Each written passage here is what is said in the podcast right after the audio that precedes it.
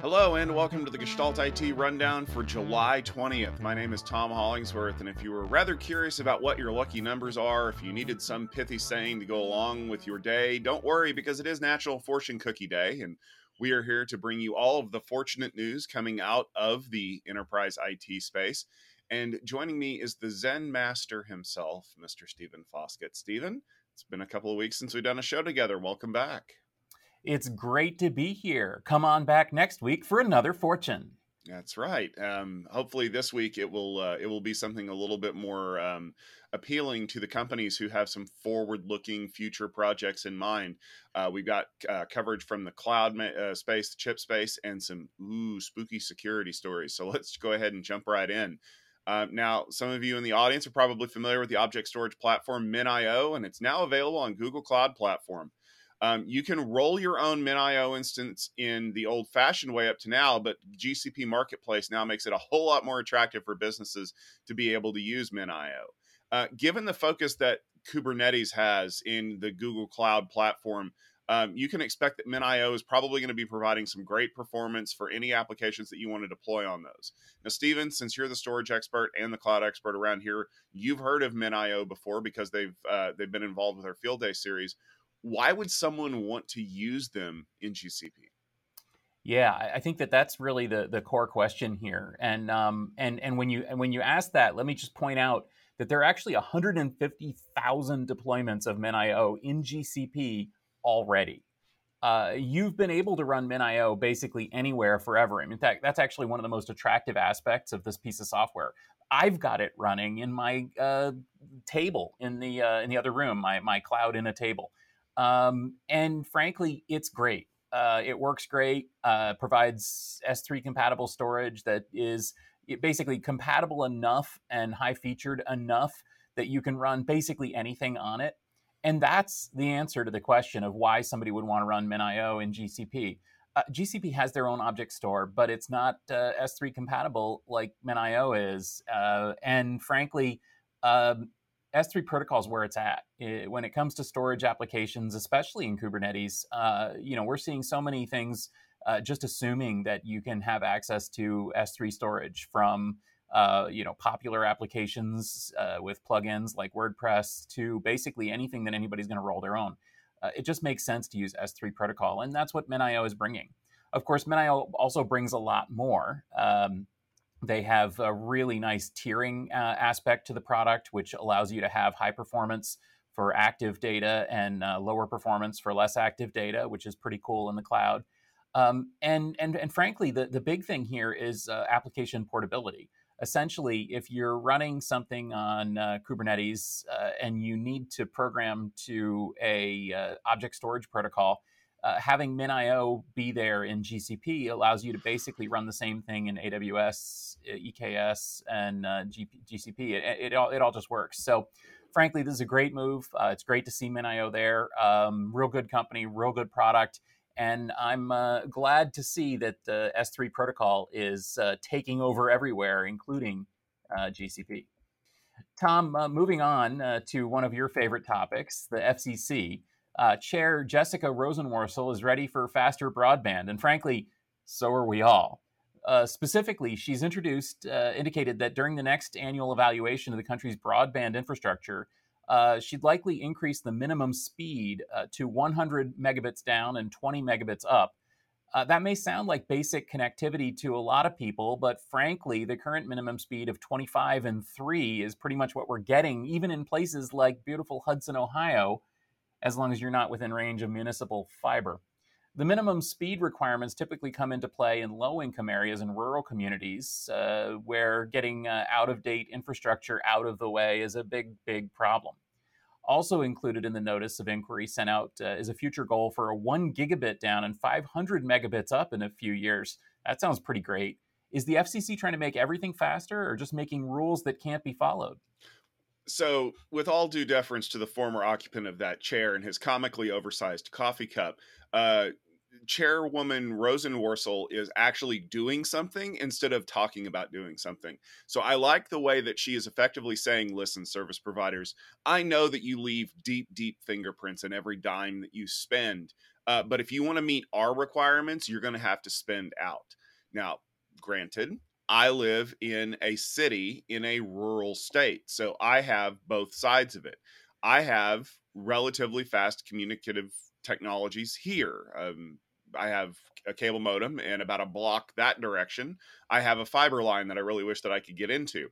However, when you go out into the the communities out there, you're seeing, you know, dial not dial up but pretty close to it uh, 25 is the minimum. They consider that like a lifeline service.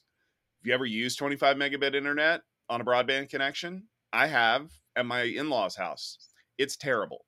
It's really terrible.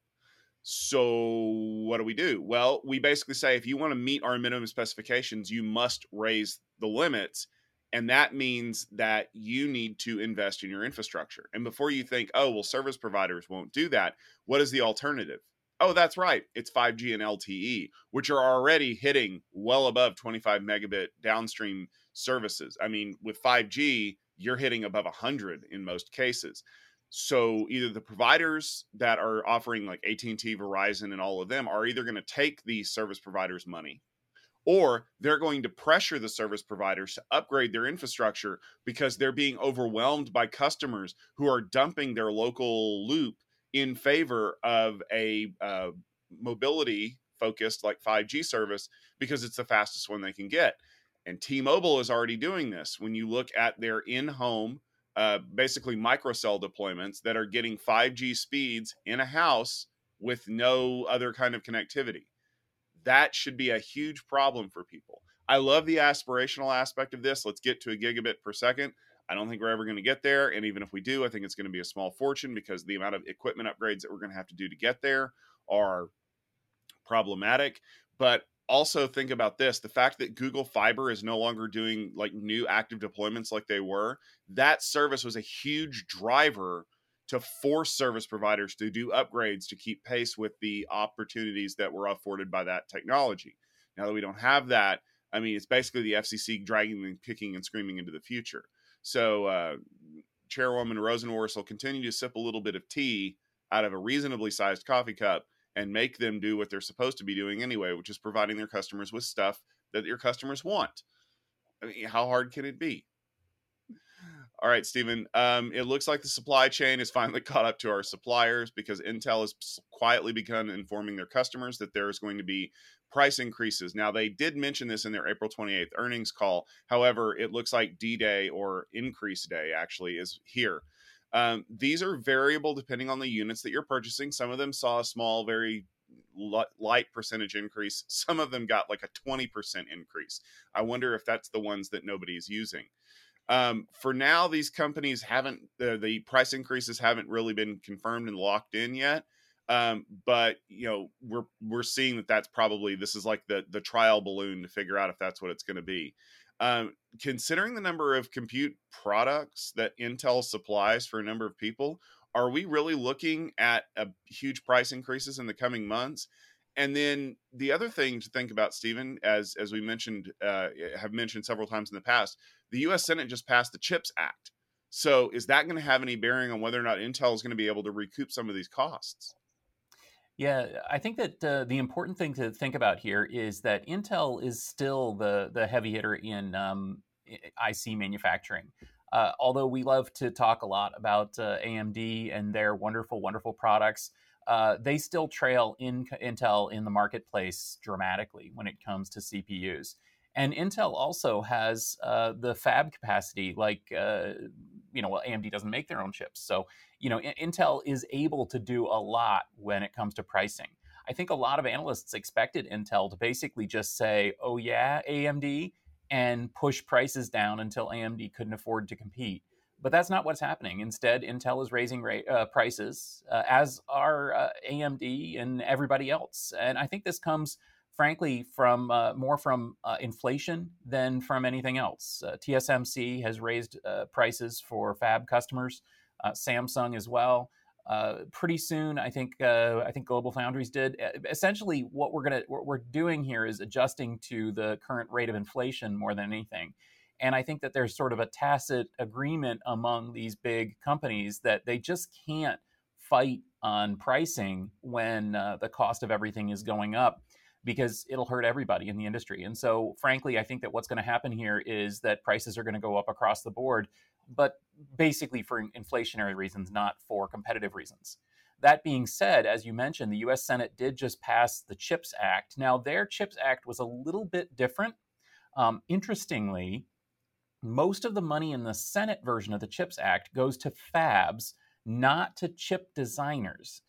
And that is really interesting because what it means is that this basically means the US government caved to Intel's demands and is likely to give Intel the money they asked in order to get that uh, Ohio fab and the rest of the uh, new fabs up and running uh, quicker.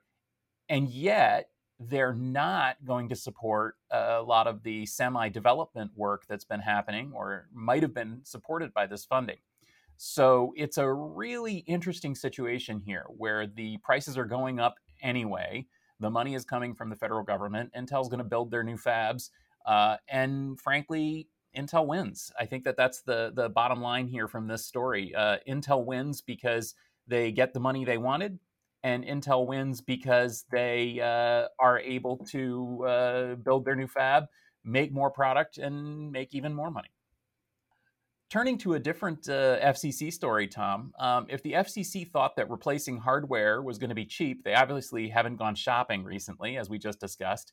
The organization announced that their proposal to compensate U.S. companies to remove Huawei and ZTE gear is now uh, three billion dollars over budget. The original approval was for just 1.9 billion, and the current cost is just shy of 5 billion.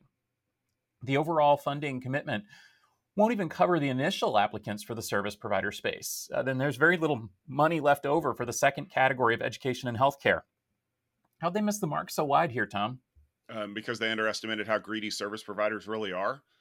Um, I, I, say that with a little bit of tongue in cheek, but it's absolutely true. As we mentioned up there before, the providers are going to give you the minimum necessary to give you requirements, and they're not going to want to spend any money unless they absolutely have to. But what's an even better solution than that? Can I spend somebody else's money to do this? Absolutely.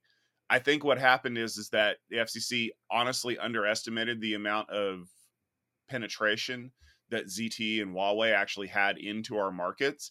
And I think a lot of service providers were using this as kind of an excuse to rip and replace some older gear that they would have liked to have gotten rid of anyway. So it's like, hey, if we have to get rid of this gear that was basically given to us by Huawei as a way to get into our market, might as well get rid of it while we can get paid for it and then everything just kind of fell apart from there. So you got to think about this. Originally, Congress had laid out about $2 billion. And I know we talked about this in a previous episode of the rundown, how they were thinking maybe that's not going to be enough.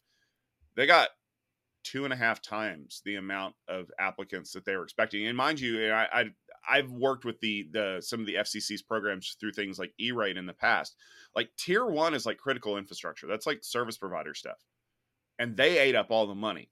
We didn't even get to the schools, universities, libraries, hospitals, all of things you would think would be important, but are still in tier two. They're getting like something like $280 million. So pennies on the dollar.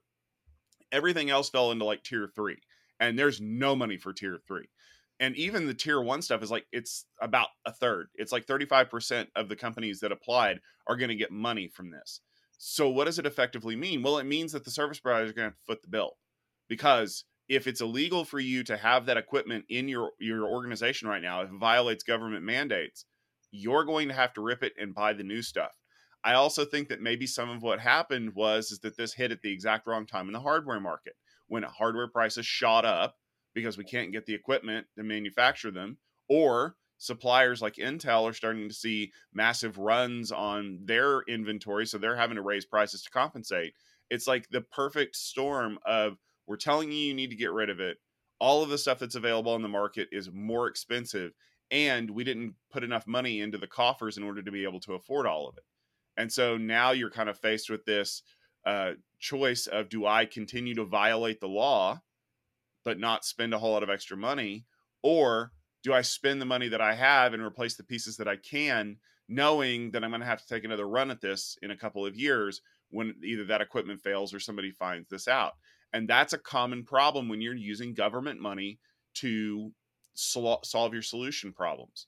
And it got so bad in the E rate program about a decade ago before I finally got out of it that you had these crazy rules like you were only allowed to take equipment two out of any five years. The rest of the time you had to use it to pay for services, or that you were very restricted in the category of the equipment that you could use, or a whole bunch of other things that felt like jumping through hoops. And yeah, I understand that the government has lots of red tape that you have to deal with, and you have lots of uh, checklists that you have to uh, basically, you know, hit all of the boxes for you to be able to get stuff. But the flip side of that is is that when you have companies like, oh, we had one Huawei router in here, that means we get to replace all of our equipment because it's old and we want to spend the money.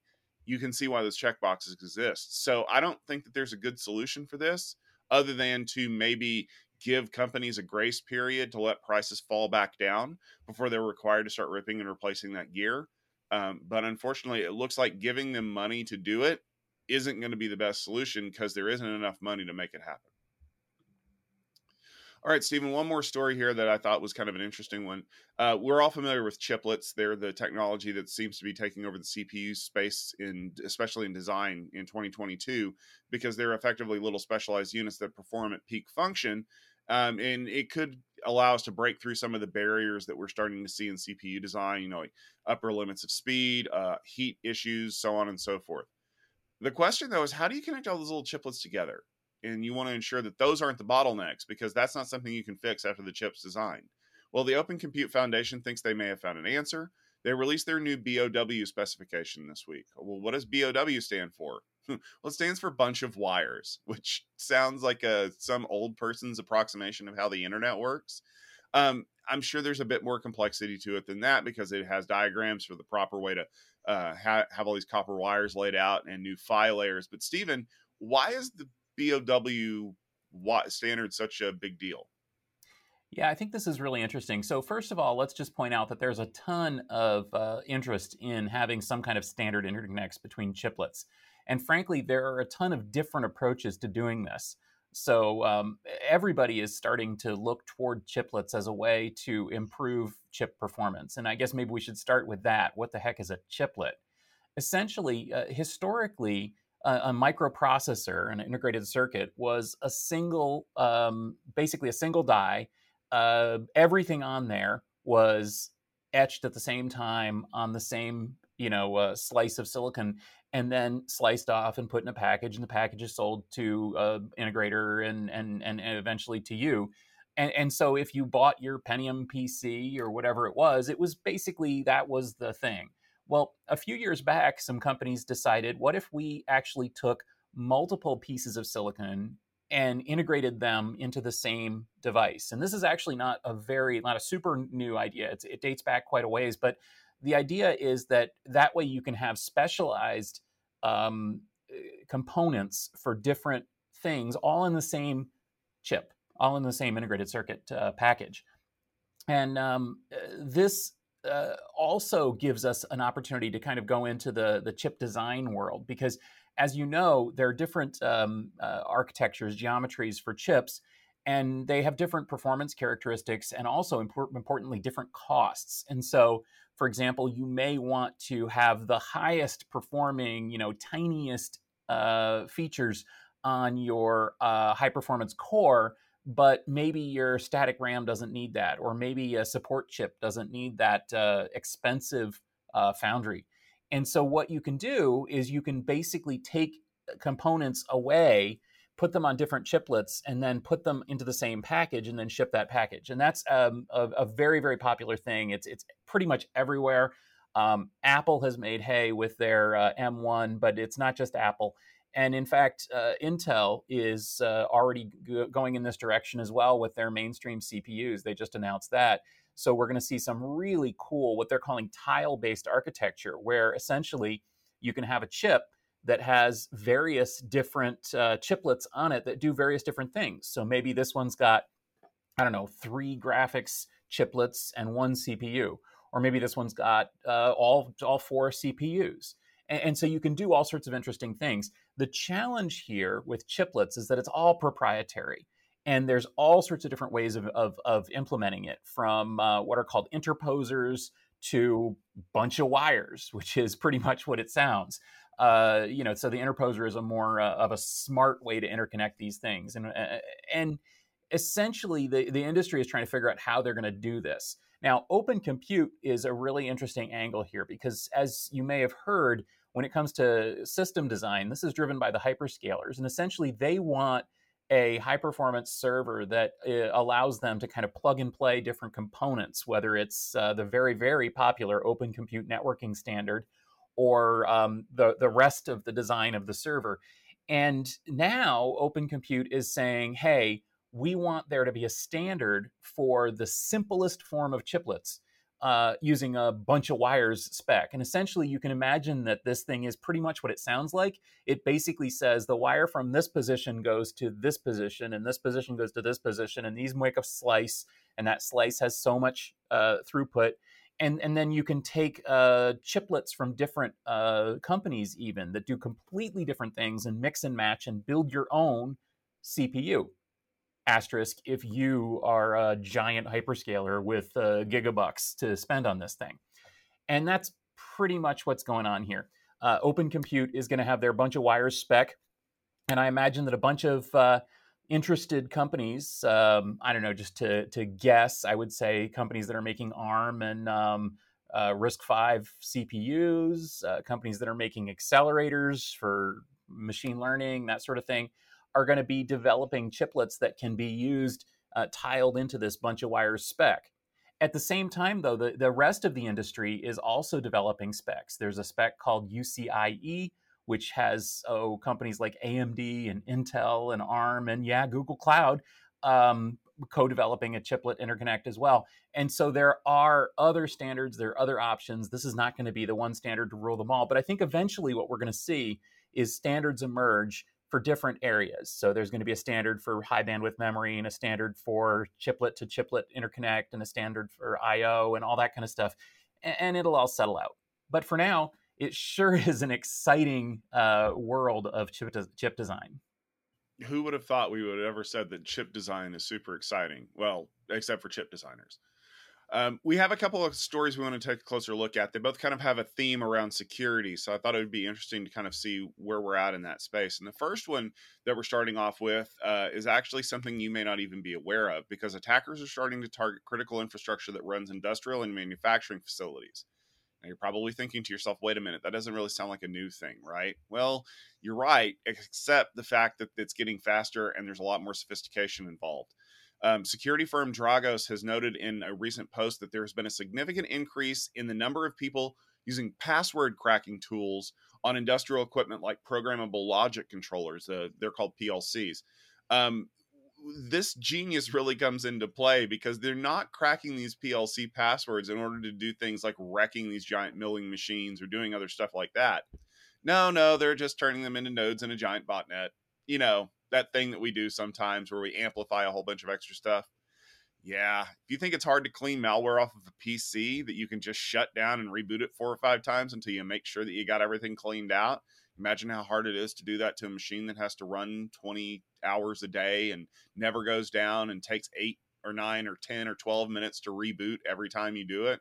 Oh, and it doesn't have a screen either um, that can be rather difficult. Uh, Dragos has noted that while they only tested one kind of PLC in this little art blog post that they wrote, um, they took a sample of some other ones that were from different manufacturers, and they all showed signs of having malware already. Um, Stephen, do you think it could cause problems for our supply chain if our industrial and manufacturing machines are suddenly nodes in a giant botnet? Yes. Next story? Oh, I'm kidding. Um, yeah, this is this is some crazy stuff. Uh, effectively, just uh, kind of for background here, PLCs are not servers that are used for industrial automation. These are more like industrial IoT. Essentially, they're um, small, lightweight systems that are designed to run all sorts of uh, industrial applications, from robots to heck, um, lighting and air conditioning and um, you know power uh, these things are so so so important. Effectively uh, the modern factory is a wall of plcs that are each controlling a thing that does a thing. As you can imagine um, efficiency of a modern factory is pretty high because frankly those little things that do a thing are really good at doing that one thing. But if you're asking them to do something else, like, I don't know, send out a DDoS attack on some website over HTTP, uh, they might not move that robot arm the right way, or they might not move it quickly enough. And that could cause all sorts of issues.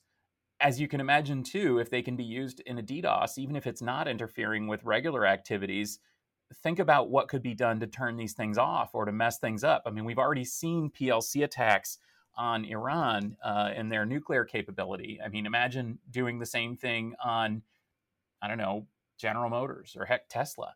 Uh, they've all got tons and tons of these things, and you could basically take down a whole factory by uh, turning that DDoS on itself. Uh, this is just bad, bad, bad. But it's predictable, isn't it? Because uh, frankly, what you've got here is you've got a system that has um, very little maintenance, very low skilled. Uh, and I say that from an IT perspective. These people are incredibly skilled at programming PLCs, but they're not low, they're not highly skilled in terms of cybersecurity, uh, like that that kind of skills. Uh, operators, and in fact, um, one of the roots of this attack uh, came down to the fact that people were basically quitting one factory and, and walking away, and nobody wrote down the passcode. And so somebody had to hack it to get into the passcode. And then they said, oh, wait, if it's that easy to hack it to get the passcode for recovery purposes, oh man, what else could I do with this? Anyway, um, yeah, this is bad, bad, bad, Tom. And, and I think it's interesting you bring up the the Iranian PLC uh, centrifuge issue with Stuxnet because that was, well, how do I put this gently? That was subtle. Like like that was a very specially crafted piece of malware that was designed to do something extremely insidious that made it ex- very very difficult to trace back to a what was causing the problem and b um, you know how to fix it um, that was the uh, you know the the James Bond Aikido judo method of making you beat yourself. Um, these guys are a little bit more like uh, um, Henry Hill from Goodfellas. They're just going to punch you in the mouth, and that's kind of what I'm worried about. Is when you look at the fact that these they don't care if they're they're attacking PLCs. Like like ultimately what they're doing is they're basically doing like John the Ripper attacks against whatever's in your organization. And if it happens to pop a, a PC or uh, I don't know, like an access point or a PLC, almost so much the better. Okay, um, my little framework says that I can deploy this package to that thing, and it gives me an extra, I don't know, 50 megabits per second on my DDoS capabilities. Woohoo! Now I have the biggest botnet in the world, and I can, you know, wipe out people who are, I don't know, beating me at Fortnite or whatever. Because that's honestly what a lot of these things turn into.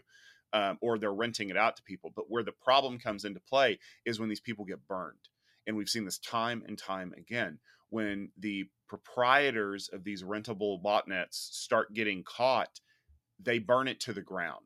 And that's where the real problem comes into play because if I hit the kill switch and it just suddenly decides to stop everything that I'm doing, you wipe a PC that is currently, you know, like, oh, hey, we weren't smart and we left the records on the PC instead of keeping them in Google Cloud or something like that. I can go get a backup, right? That that's the hope. I was time machining my data. When you wipe a PLC, unless you have somebody there that can reprogram that thing on the fly or you are under warranty or something like that, it's gone. It's just it's wiped out. And that machine is losing money every minute it's not doing what it's designed to do.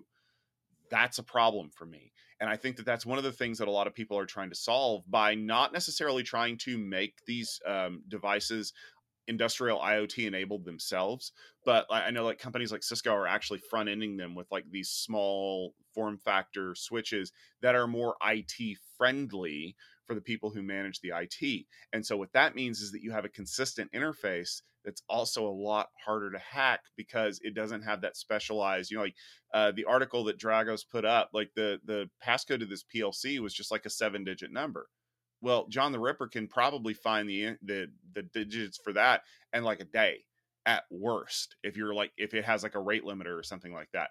So by putting say like a Cisco Industrial IoT router in front of it, you're hitting a wall before you ever get to the device and the device doesn't know any better. So I think that's probably going to be a better solution going forward because those are more manageable devices than these tiny little things that are so hard to program that they require super specialized knowledge that's non-IT. Well, Tom, uh, we have another story here that's pretty related that I want to bring in as well, and um, that's uh, smelling a rat. Uh, if your SMB or SME devices are vulnerable to a new attack, well, you might be smelling a rat. Uh, Lumen Technologies has announced a wide range of devices from multiple manufacturers have been infected with what's called ZuoRat, a remote access Trojan that has been in the wild since late 2020.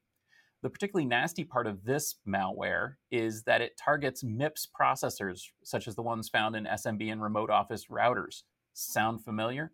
Uh, gear from Cisco, Asus, Netgear, and many, many, many other companies has been observed to be compromised.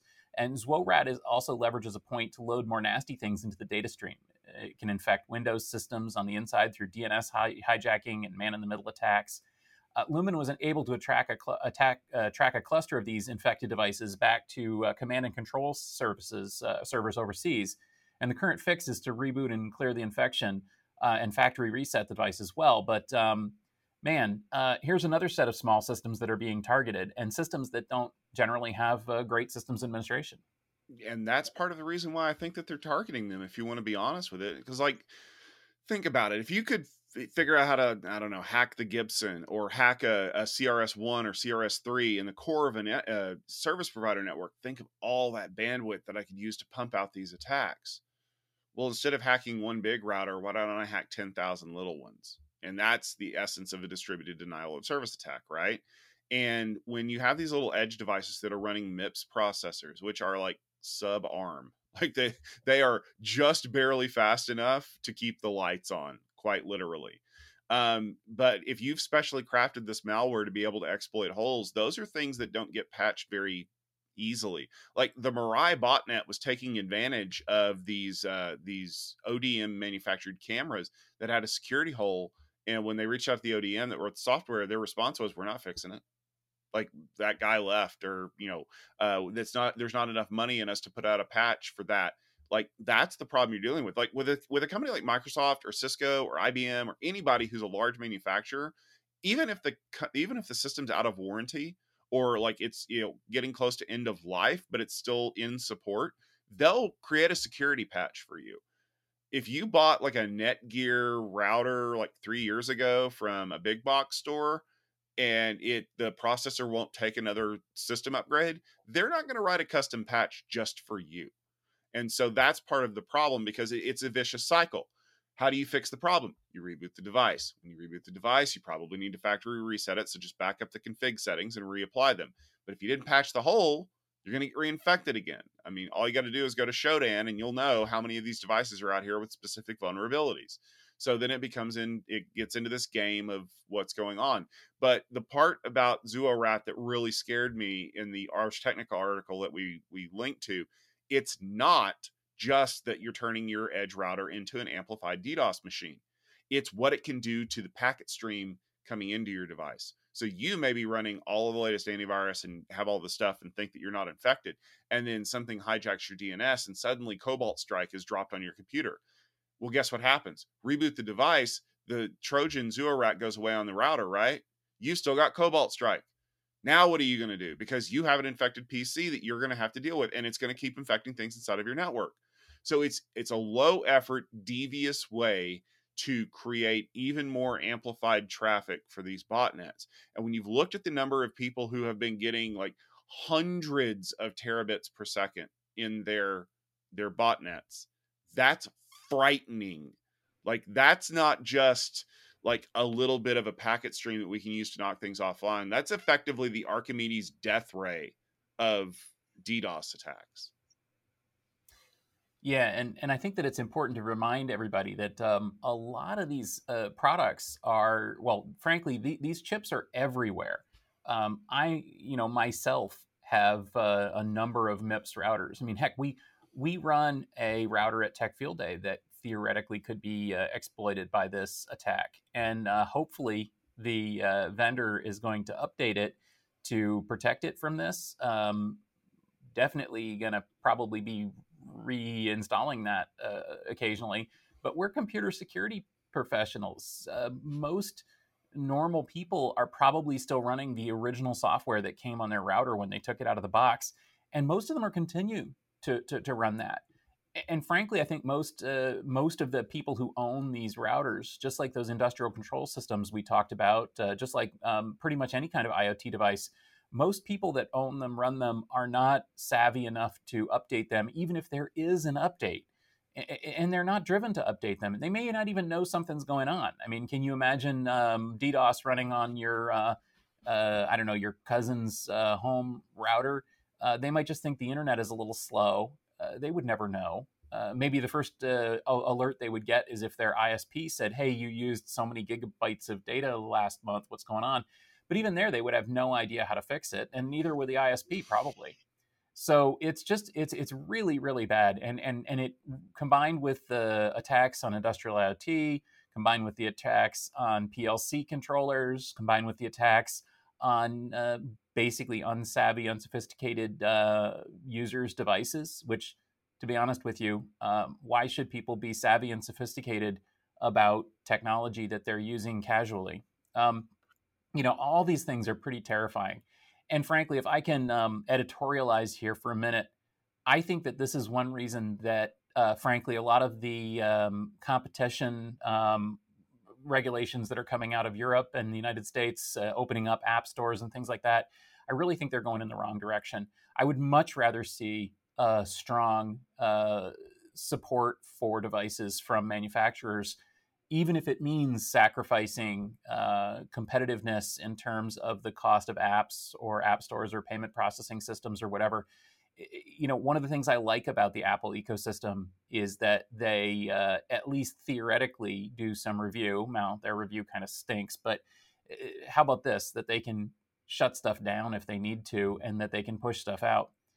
Uh, on the other hand, I really would like to see more uh, intervention and and and push toward uh, forcing companies to provide at least some kind of long term long term support or liability, at least if their systems are compromised because frankly um, a, a, device that hasn't had an update in in years is just ripe for a compromise. And um, and if, a, if, if a vendor isn't going to support that or doesn't support that yeah we can vote with our dollars but frankly we're voting with our dollars when we buy the cheapest possible devices and and then see where that gets us. Um, for uh, uh, another reference, check out the recent hack of uh, GPS tracking devices for vehicles this week.